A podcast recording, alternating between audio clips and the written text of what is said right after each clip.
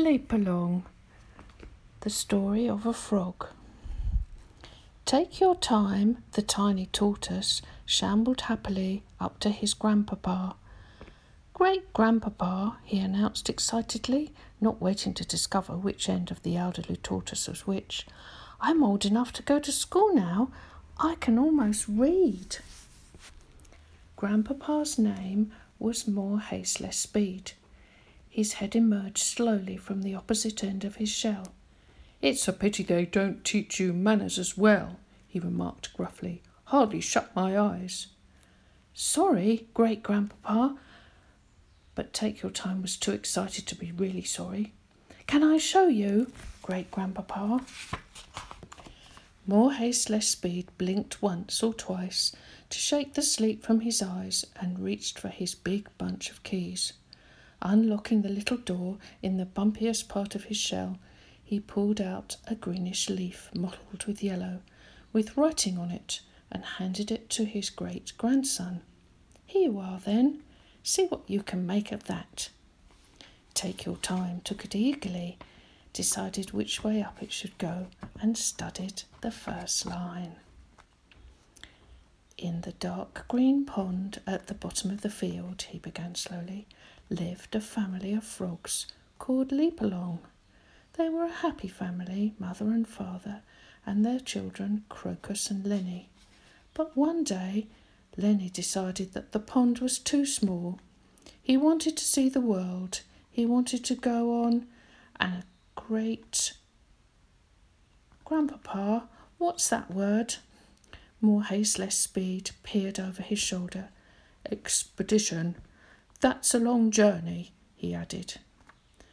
Yes, you're coming on nicely, my lad, but perhaps you'd better let me finish the story now, or we'll be here until Midsummer's Eve. Lenny wanted to go on an expedition, so he plucked up the courage and went to tell his father. At first, his father was quite upset. Do you mean you're not happy here, son? Well, not exactly, Lenny fidgeted and looked for the right words. But there must be so many more things outside this pond, just waiting to be discovered, and I want to go and discover them. His father sighed. well, remember all the things your mother and I have taught you since you were a tiny tadpole, and promise me you'll do nothing silly. Yes, yes, Lenny was eager to be off. And can I can I have some money, please, father? Father Leap Along unlocked a little drawer in the corner cupboard and pulled out something wrapped in a water lily leaf. Don't spend it all at once. He handed it to Lenny. And take care. Lenny said goodbye to his mother. His brother Crocus was sulking under some duckweed in the far corner of the pond gave an enormous hop right out of the pond and landed on the bank. The world was his to explore. Crossing a field a few days later, he came to a gap in the hedge.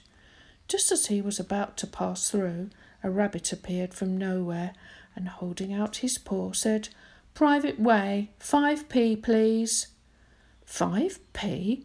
Lenny was horrified, but he didn't like to argue so he delved into his water lily leaf and produced 5p, passed hastily through, and hurried down a path between golden stalks of corn.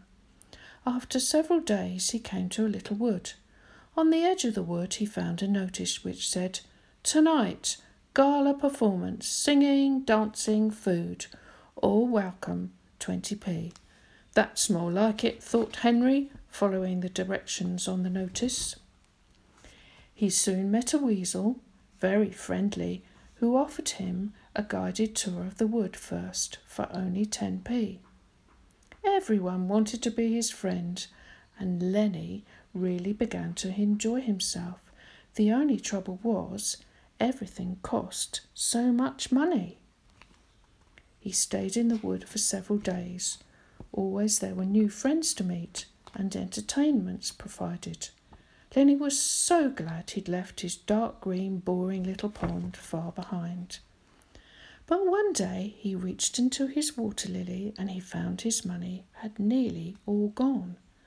Oh dear, he thought, tomorrow I must try and find some work.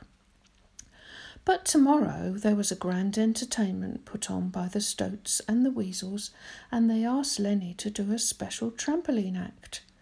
So tomorrow came and went, and Lenny had even less money in his water lily leaf and no work.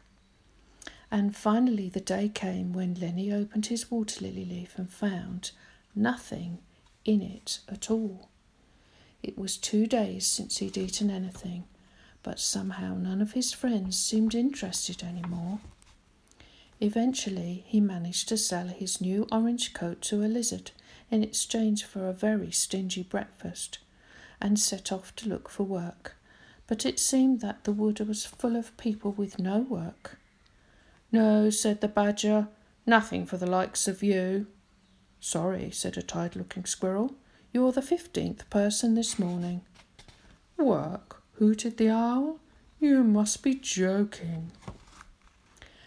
Just as he was about to give up, he met an elderly toad.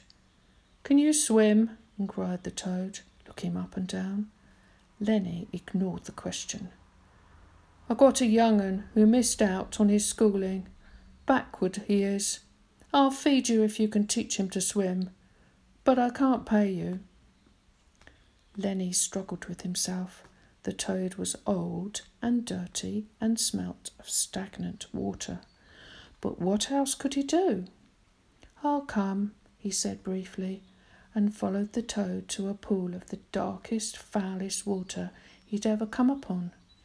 Make yourself at home, the toad invited him, and went to fetch his young un.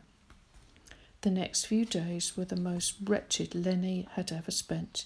He lived nothing on stale duckweed and lived and had nothing to do all day except teach Young'un to swim. And Young'un was not only stupid but extremely rude. Fancy a leap along ended up like this, he thought. If my father could see me now. And at the thought of his kind old father, two large tears welled up and splashed into the thick, still water. Finally, he made up his mind. I've had enough adventuring, he said to the old toad. I'm going home. The old toad shrugged and turned away. The nearer Lenny came to his dark green pond, the slower he went. Whatever would his father say? He was still quite a way away when suddenly saw someone leaping through the grass to meet him. Father!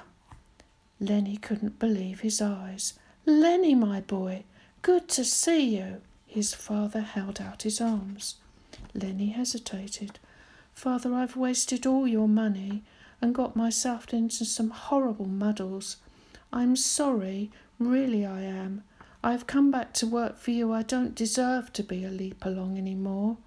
And he hung his head in shame. But his father took him in his arms and hugged him, and before he could protest any more, he took him home and gave him a new coat and an enormous supper. But Crocus went and sulked under the duckweed. And you'd better be off home now. More haste, less speed looked at his great grandson over the top of his spectacles. Or your mother will think you've gone on an expedition too. Take your time nodded. Yes, great grandpapa. Lenny was lucky, wasn't he? Lucky, said his great grandpapa. All depends who your father is. Lenny did lots of things that were silly and wrong. Sometimes he didn't know any better, but sometimes he did. But in the end, he did something sensible, didn't he? Jesus told a story like this one about a man with two sons. You can read it in Luke's Gospel, chapter 15 in the Bible.